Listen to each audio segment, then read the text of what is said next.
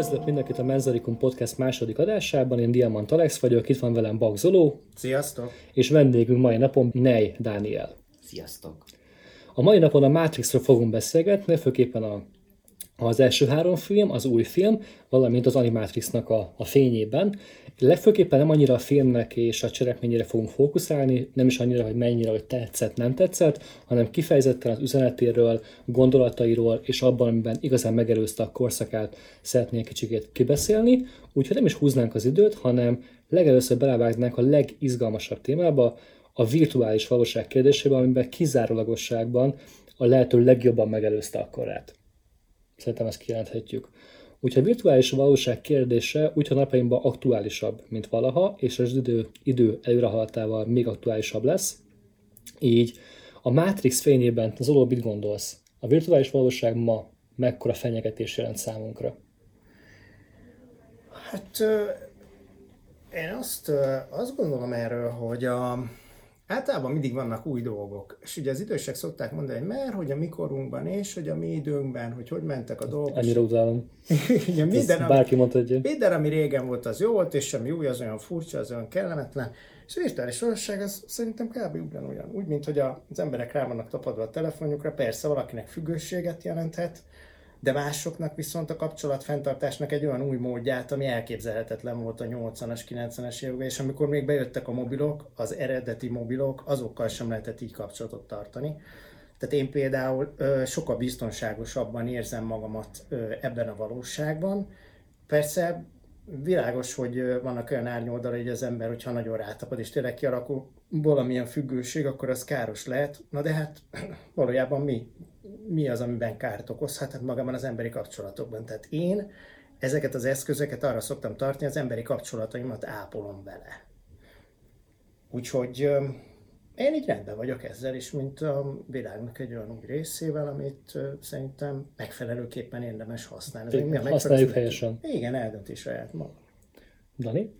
Köszönöm, ez egy nagyon szuper felütés vagy végszó volt. Én pont az egyensúlyról szerettem volna ennek kapcsán beszélni az a kérdés, hogy a virtuális valóság az mennyire kiegészítője a hétköznapjainknak, vagy a megszokott valóságunknak, és mennyire, ahogy kérdezted az elején Zolótól, mennyire jelent veszélyt.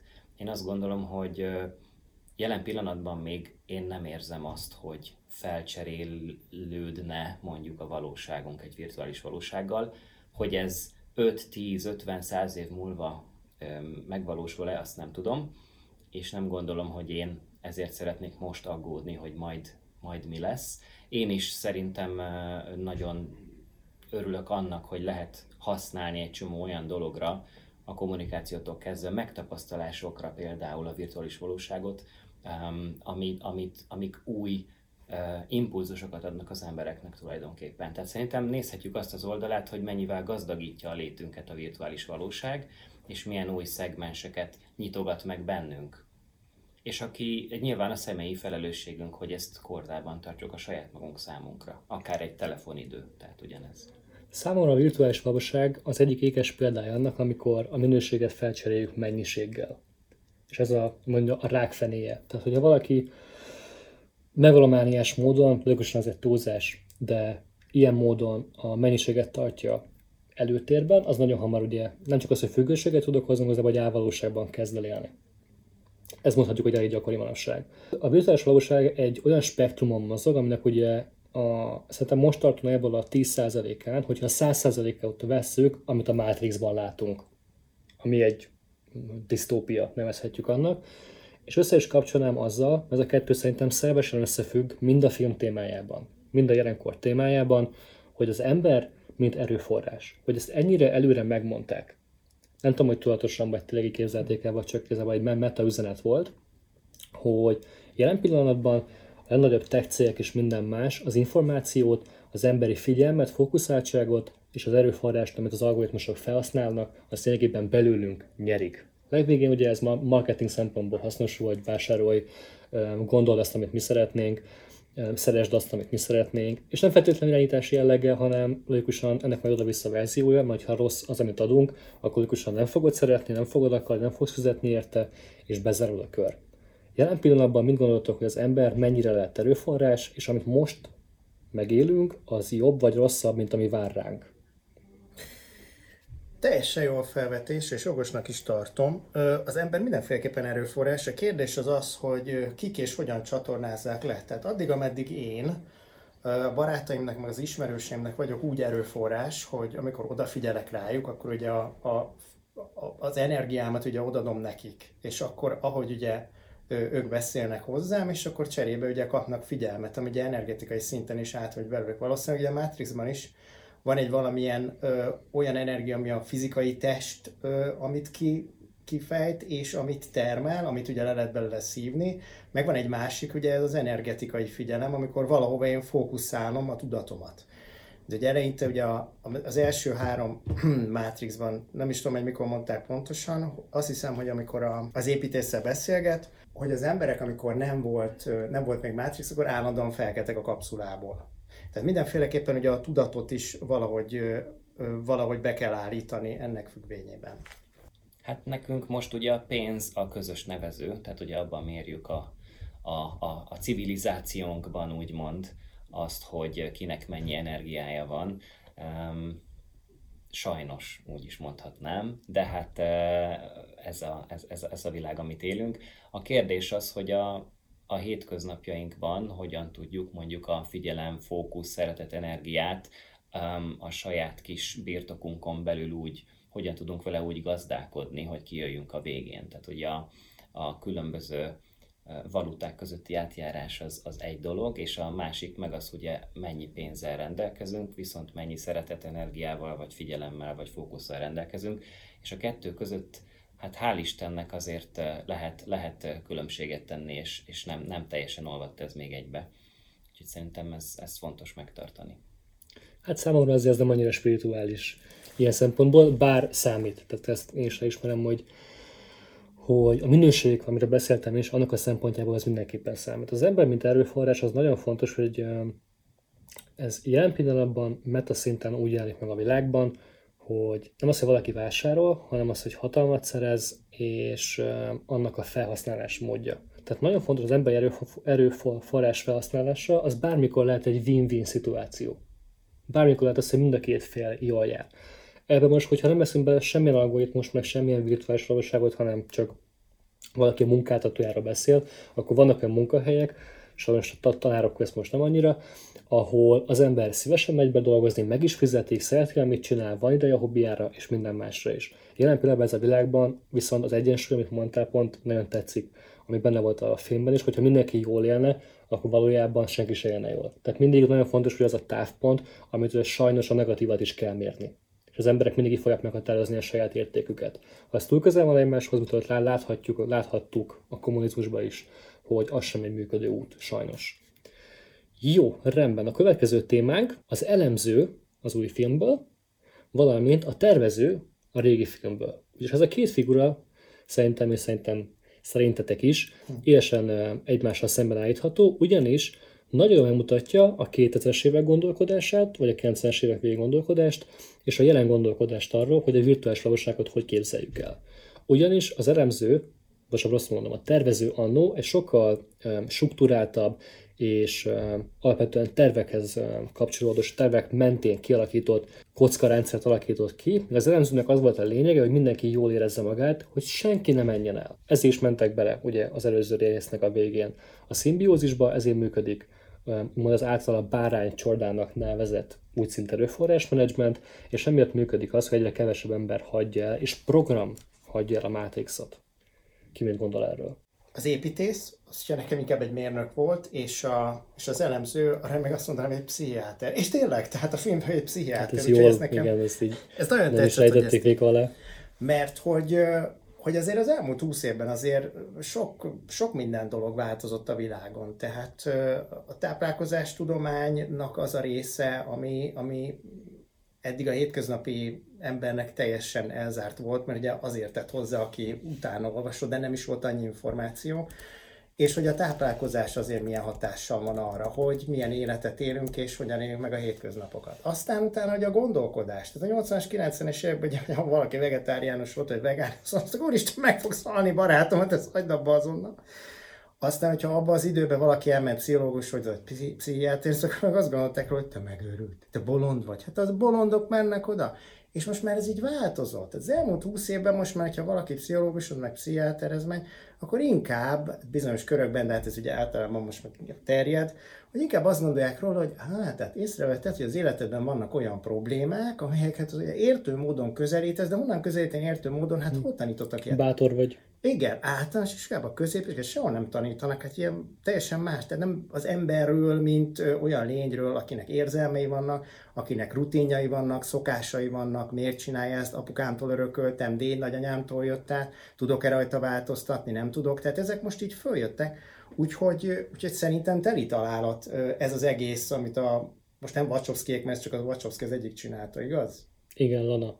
Igen, tehát hogy, hogy ő ezt így, így nagyon jól elkapta, ezt az egészet. Én kicsit féltem előtt, hogy úristen, most mi lesz a Matrix 4, most vagy borzalmas lesz, vagy nagyon jó lesz. Így per pillanat ilyen, ilyen négyes körül vagyok vele, de jó, erről majd később. Úgyhogy én ezt gondolom erről a két szerep, úgyhogy szerintem nagyon jól eltalálták, és tényleg jó szemlélteti azt, hogy mostanában hogyan vált, tehát 20 év alatt, hogy mennyi változás volt a mérnöktől át, mint a pszichiáterig, és ez most már egy, én úgy érzem, hogy a hétköznapi életben inkább már a részét képezi annak, hogy hogyan gondolkodunk, meg érzünk. Igen, nekem nagyon tetszett szintén ez a váltás. Én azért hozzátenném azt, hogy ne felejtsük el, hogy a Matrix alapvető funkciója a kontroll. És a két karakternek a különböző megközelítése igazából, vagy tehát az ő koncepciójuk az a kontrollnak egy különböző, tehát másfajta megnyilvánulását is jelenti. Tehát a Matrix alapvetően arra van, hogy az emberek maradjanak elemek, és ne akarjanak felébredni. És hogy hogyan tudjuk ezt elérni, ugye most gépek Tehát szempontjából. Mind a kettő egy energiahasznosító program. Így van. Vezető. Pontosan, pontosan. És uh, hogyan, hogyan tudom a legtöbbet kihozni az emberekből úgy, hogy, hogy irányításom alatt tartom az egészet. Ugye a, a, az építész, ő, ő um, anomáliaként tekintett Neóra, tehát hogy a nagyon precíz kidolgozott rendszer, amivel tökéletesen irányítása alá, alatt tartott az emberiséget, abban ez az apró kis um, hiba volt. És, és, és, itt egy ugye harc alakult ki. A, a, az elemző ő pedig úgy, úgy, úgy közelítette meg a, az embereket, a tudatot és az érzelmeket, hogy jó, rendben, ezek nem teljesen logikus lények, de akkor ebből a, csökevényből, vagy gépek szempontjából csináljunk akkor előnyt, és azt a, az érzelmi hullámzást, ugye a, a vágy és a félelem e, dinamikáját, azt, azt ki tud, ki, hogyan tudjuk kihasználni, és ugye ennek volt a központi két figurája, ugye a két főszereplő energetikailag is. Tehát, hogy ez, egy, ez, egy, ez, egy, ez is egy válasz arra, illetve nem egy válasz, hanem ez kapcsolódik ahhoz, amit Zoló mondott, hogy mennyit változott a világ, hogy magunkról mit gondolunk. Tehát, hogy mi magunk, emberek, hogyan látjuk magunkat, hogy hogyan kapcsolódnak bele az érzelmeli, érzelmeink, a kis, kis hibáink a teljességünkbe. Tehát, hogy azok most a saját kiavítandó területeink, vagy esetleg az érzelmeinket a bels, bennünk lévő um, um, hogy mondjam, impulzusokat, azokat fel tudjuk-e használni. Sajnos ugye a filmben arról van szó, hogy a gépek használják ezt ki, um, bár nyilván ez, ezt ott csípte el a, a, az elemző, hogy ugye a Neo az érzelmein keresztül tudta megoldani a, az eredeti dilemmát az első trilógia végén. A legszembetűnőbb, ugye, hogy a régi Matrix és az új Matrixnak volt olyan üzenete, hogy mi a fejlődés és ez tipikusan a tervező és az elemző közti különös mutatta meg. Amit ti is olyan mondhatok, hogy a modern világban és annó a másik világban a tervező a rendszert és a tömeget üzemeltette, míg az elemző sokkal inkább, és a jelen világ is ilyen, jobban figyel az egyénre, és annak a változásaira, az elhelyezkedésére, és valamelyest a jólétére is, bár itt inkább egy felhasználásról beszélünk. Nagyon fontos az, még, amit itt ilyen újításként raktak bele, hogy mint mondtad is, régen Neo és maga Messiás.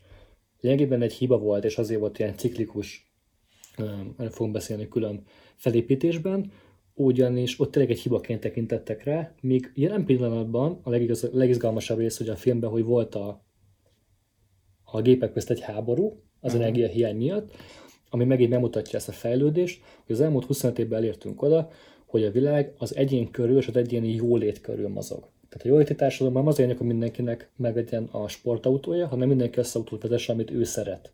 Azért, ami ezt szeret. Ha valaki szereti a hibridet, akkor azért szereti már az óvója a környezetet. Ha valaki ami jobban szeret jogázni, mint moziba járni, akkor azért használja azt, mert a lelki egyensúlyának sokkal jobbat tesz. Ez a fejlődés nagyon megmutatja, hogy tényleg eljutunk egy mérnöktől egy pszichiáterig.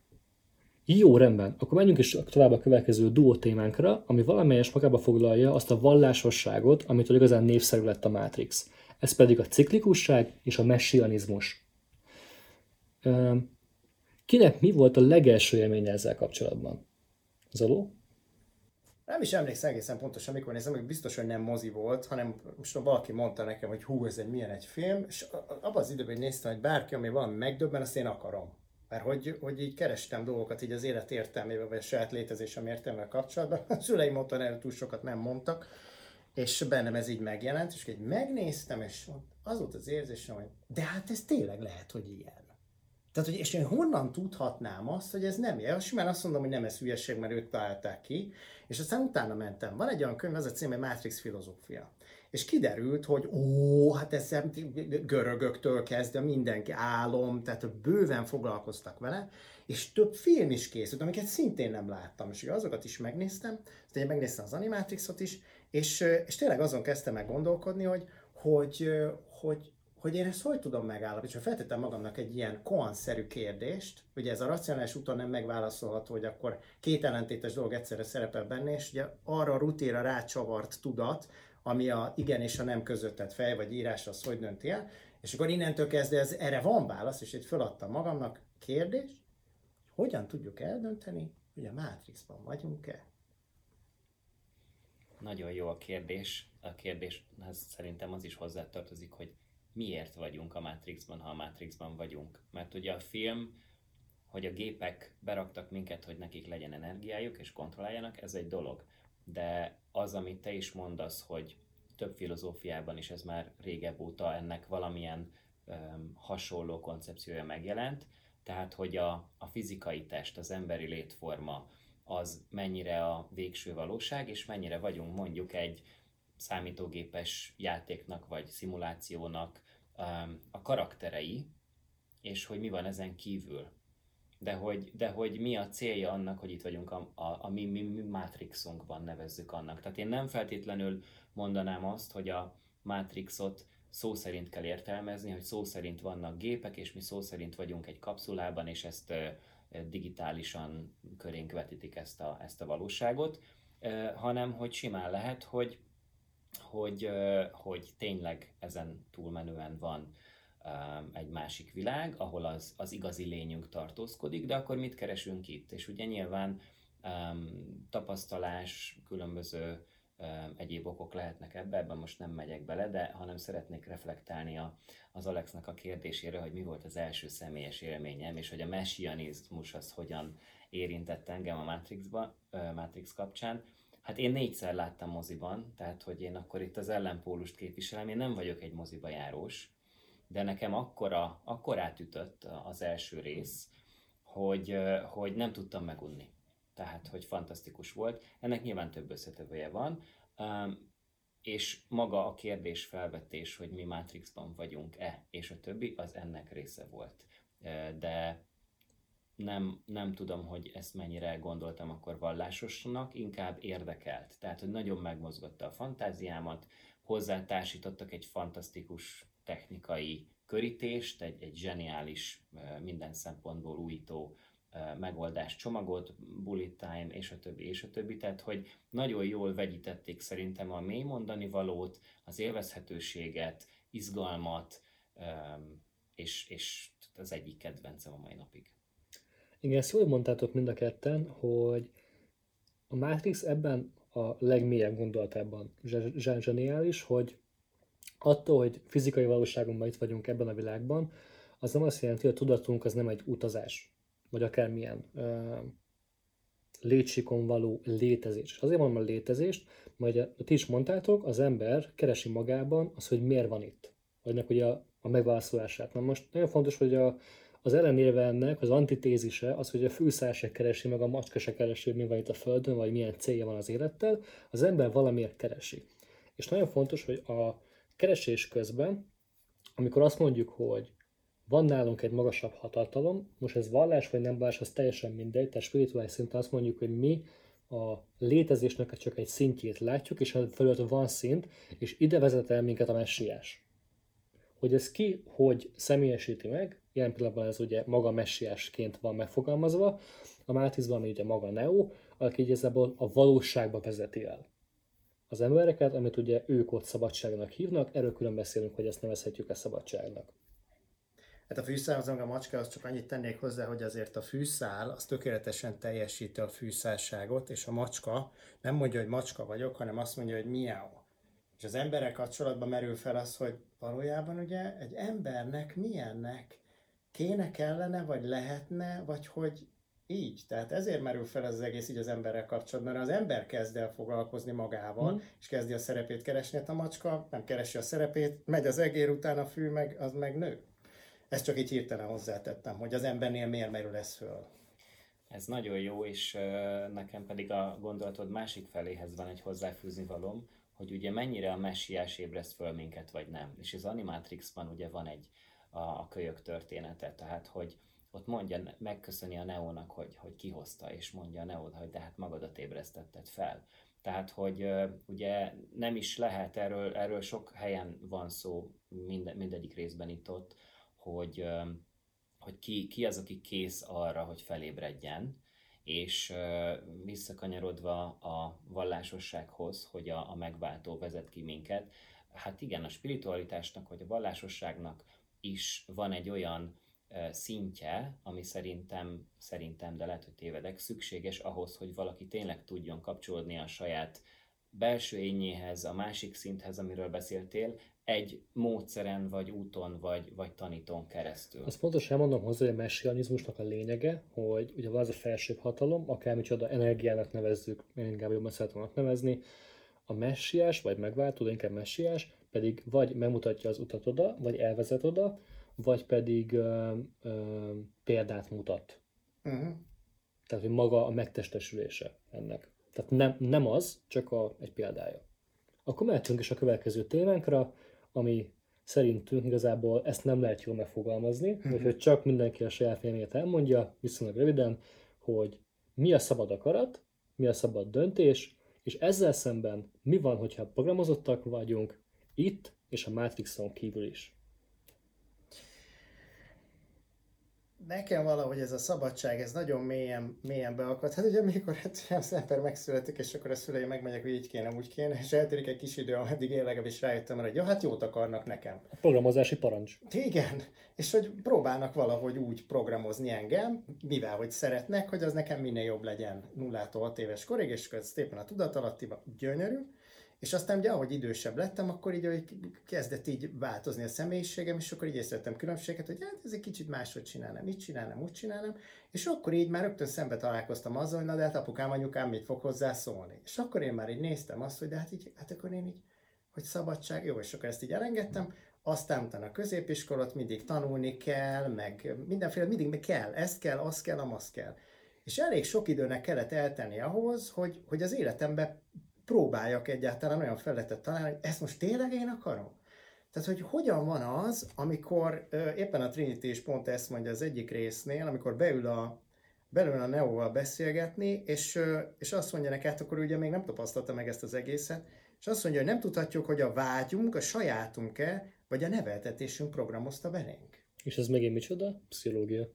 Így van. Úgyhogy, úgyhogy én próbáltam feleteket találni, hogy akkor tényleg azt nézem, hogy ezt tényleg én akarom? Tehát, hogy ezt nem belém ültette valaki, vagy hogy a társadalom, vagy az iskolába ragadt rám, vagy a szüleim, vagy a barátok, hogy ezt tényleg én akarom magamnak. Aztán utána ez ugye megint tovább megy, azért, mert még hogyha szabadon döntök valamit, hogy ez tényleg jó nekem.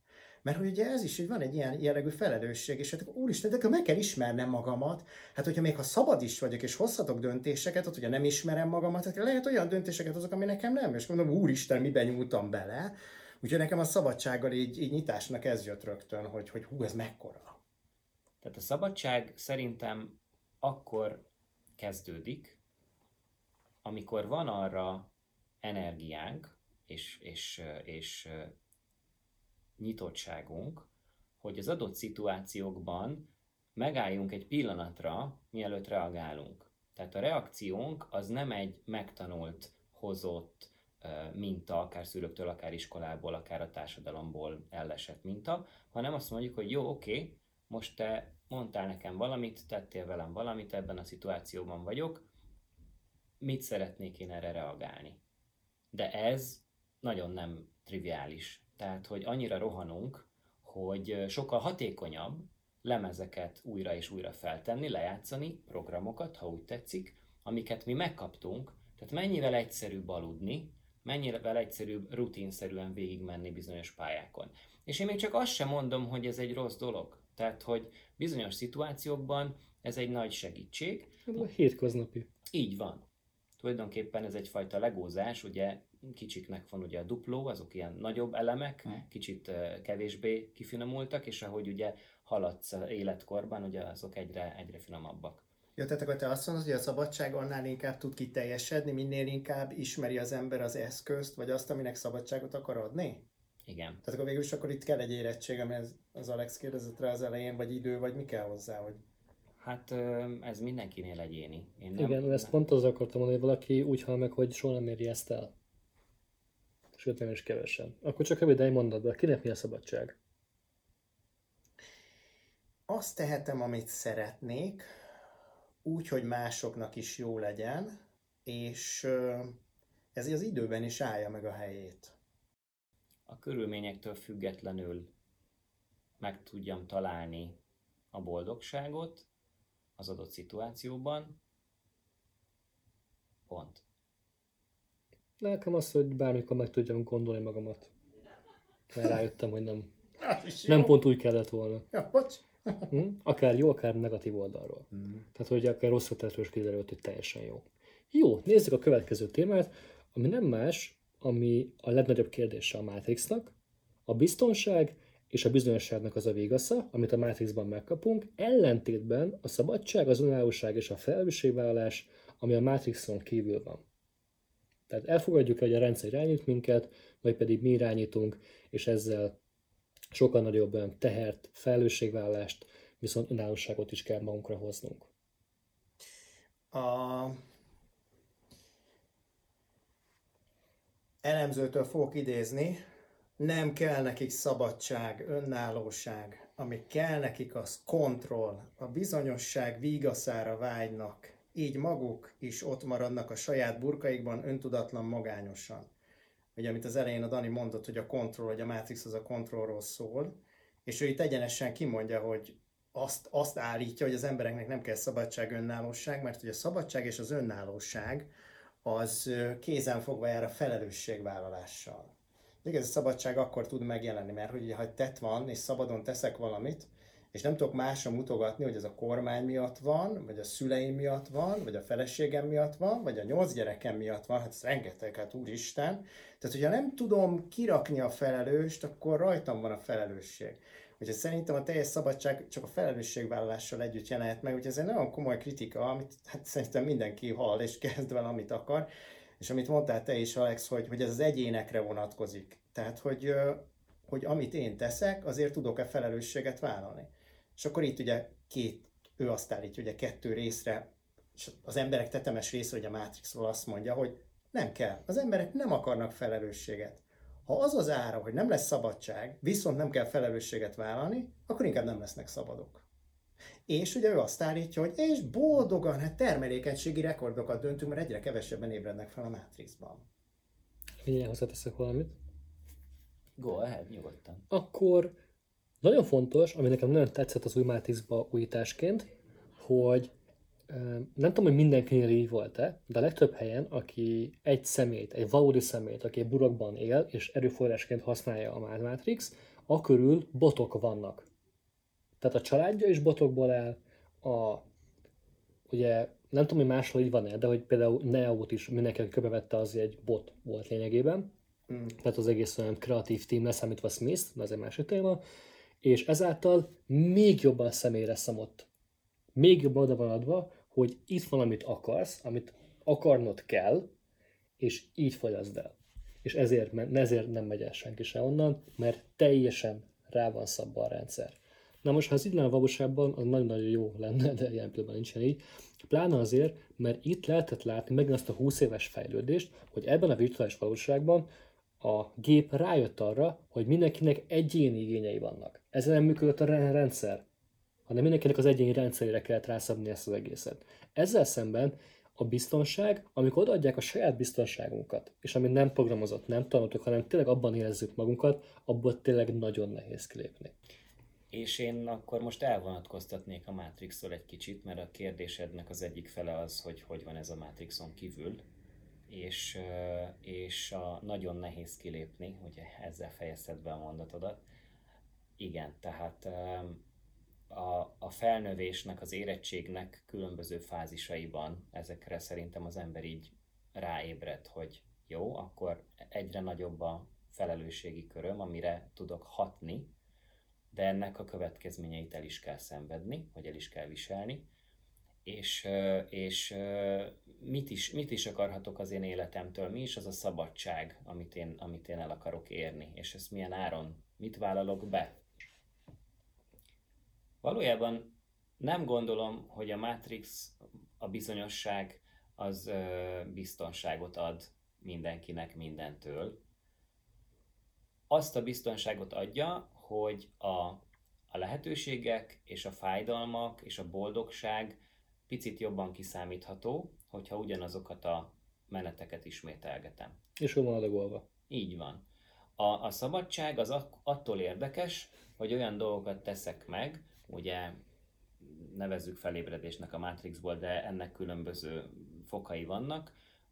Próbálgatom, feszegetem a határokat, kilépek a megszokottból, és ezáltal másfajta szenvedéseket és másfajta boldogságokat is meg tudok tapasztalni. De akkor annak tudom vállalni a felelősségét, hogy igen, én most elmentem a dzsungelbe szerencsét próbálni, szétcsíptek a szúnyogok, vagy leharapta a krokodil a lábamat, de cserébe olyan helyekre mehettem, ahova senki más. Most nyilván példákat végtelenségig lehet hozni, de szerintem értitek, hogy mire van. Hát meg ilyen pont arra van szó, amikor a felelősségvállalást tökéletesen beadagolják neked hogy tessék, itt a gyerek, azzal kell foglalkozni, a munkahelyen jó munkád van, a felelősség számít, pénzben mérhető a munkád, és a felelősség tökéletesen ki és a fontos döntések kérdésébe pedig korlátozva vagy.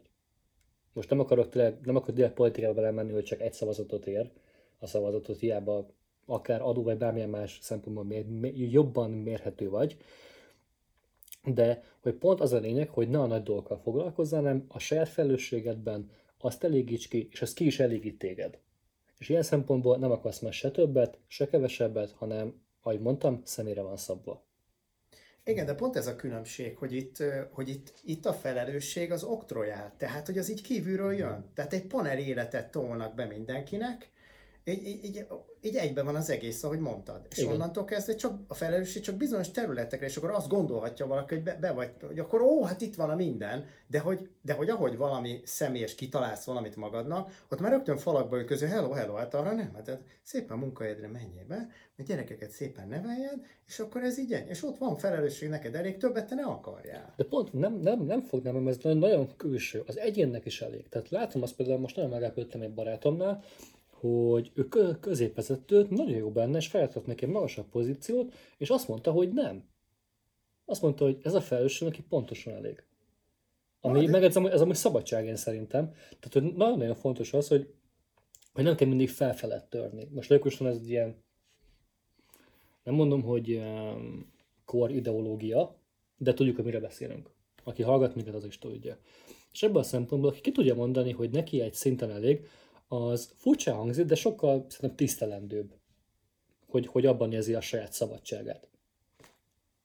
Jó, oké, okay, tehát hogy ne, igen, igen, ez, tehát mi mindig, igen, tehát ez a, mindig ezzel forgatjuk ugye a póznát. Tök érdekes, hogy, hogy um, most nyilván megint másra beszélünk, amikor mondjuk társadalmi felelősségvállalás kerül szóba. Igen. Mert most egyén, tehát még ugye el kell az egyént és a sokaságot különíteni egymástól. Jó, szerintem a következő témánkra, hogyha valaki még hozzá akar szólni, akkor szabadon.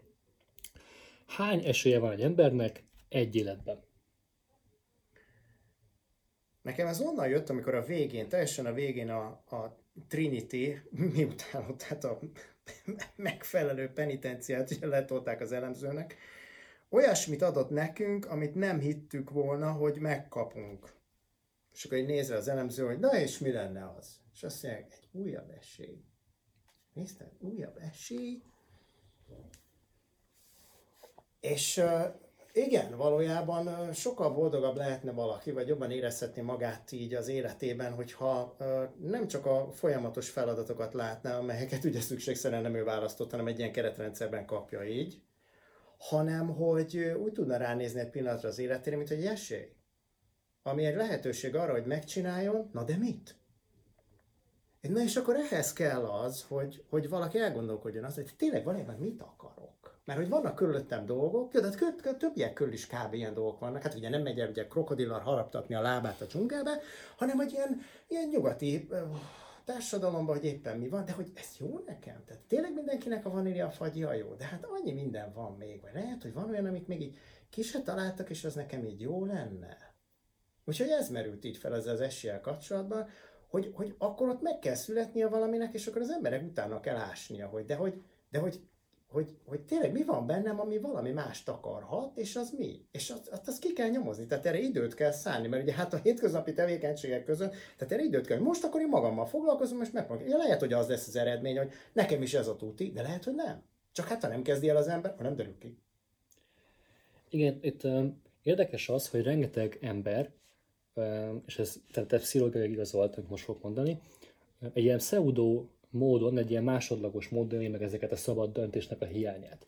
Tehát is pont ez a kettő jól szembeállítható egymással, hogyha valaki valójában ö, személyi szabadságra vágyik a párkapcsolatában, csak nem tudja megélni mondjuk a, akár a gyerekek miatt, vagy hozzával láncolva, vagy érzelmi zsarolást, tehát teljesen mindegy, nem is akarok negatív dolgokat mondani, akkor úgy él meg a személyi szabadságát, hogy mondjuk váltogatja a munkahelyét. Tehát, hogy akkor, akkor azt mondja, hogy akkor ő innen megy, oda megy, vagy pont fordítva, hogy mondjuk valaki a munkájában nem tudja megérni a személyi szabadságát, és nem vált valamilyen, akármilyen ok miatt, és a partnerét váltogatja. És ez egy végtelen érdekes, hogy, hogy egy életen belül az egy döntés, azt milyen vonalon hozzuk meg. Tehát mindenkinek van magánélete, személyélete, a személyélet az annyiban más, hogy általában ez a hobbi, tehát a magánéletünk, meg általában a párkapcsolataink, a személyetünk pedig úgy a sajátunk, ez egy személyes valami.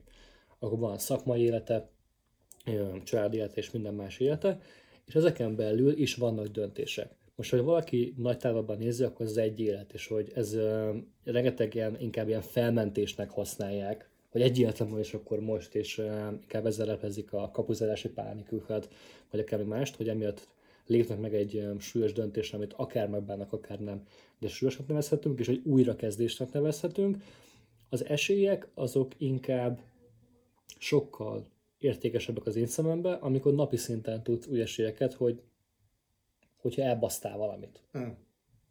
Ha tényleg elbasztál valamit, és úgy érzed, hogy elbasztál valamit, vagy valaki elbaszott valamit, de inkább te elbasztál valamit, elnézést a szóért, akkor, akkor azon még tud, tud, tudsz változtatni. Számomra csak az esélynek ez a döntése. Semmi más, tehát bármi más döntesz, az valójában egy akár kódolás, vagy pedig, vagy pedig egy ilyen pseudo cselekvés.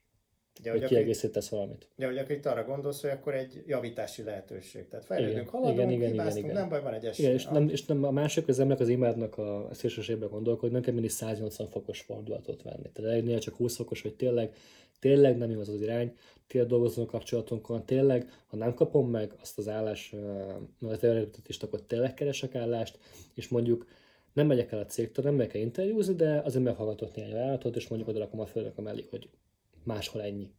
Tehát nyugodtan, és ez, és ez, és ez, ez szabadság. Ez döntés, ez esély. Szerintem nem egy esély van, vagy kettő, vagy számos esély, hanem az egész élet egy folyamatos esély a fejlődése, tehát pont amit a Zoló is rákérdezett, hogy, hogy így jól értelmezzük-e, amit mondasz Alex, tehát hogy a fejlődés viszont nem lehet egy, egy helyzethez kötni. Tehát amit mondasz, hogy nem 180 fok, hanem 20, sokszor egy-két fokok vannak, és egy kicsit finomítok, és, és, és, és, és visszaforgatom azt a tapasztalatot, amin keresztül mentem, hogy a következő szituációba már úgy menjek bele azokkal felvértezve, azzal a tudással, azzal a rálátással. És szerintem ez az igazi esély, A kérdés, hogy ki mennyire él ezzel. Tehát, hogy szerintem a, a tudatosság az nem csak azt jelenti, hogy felismerem-e azt, hogy hú, most ez a szituáció, ez most itt nekem egy, egy ö, nagy döntés, párkapcsolat, munka, stb., hanem a, a hétköznapokban is ö, folyamatosan, hogyha az ember éber és odafigyel, akkor ö, tudja csiszolni saját magát, hogy egy saját maga számára jobban beteljesedő, jobban a boldogságot megvalósítani képes lény legyen. Tehát, hogy ez az esély, hogy magunkat, ahogy te is mondtad a szabadság kapcsán, hogy másokat nem bántva, másokat is boldogá téve, tehát, hogy ezt lehet még kibontani, de hogy a felelősségünk első körben az, hogy, hogy magunkat e, kicsiszoljuk és boldogok legyünk, mert ha ez nincs meg, akkor utána honnan lenne energiánk ahhoz, hogy magunk körül is ugye boldogságot tudjunk teremteni, vagy, vagy, vagy sugározni. Jó, rendben, szerintem ez egy remek véggondolat volt, de még Zoló szeretne mondani valamit. Ismételten elmondom még, amikor a heti hetesben Csiszár Jenő volt, és mondott egy ilyet, ez ugye kapcsolódik a Danihoz, hogy mindenki a maga dolgával foglalkozzon, a háza körül sepregessen, azt előbb-utóbb összeérünk. Ennyi. Tökéletes záró gondolat. Köszönjük, hogy itt voltatok, legközelebb is jövünk. Sziasztok! Sziasztok, köszönjük szépen! Sziasztok, köszönjük!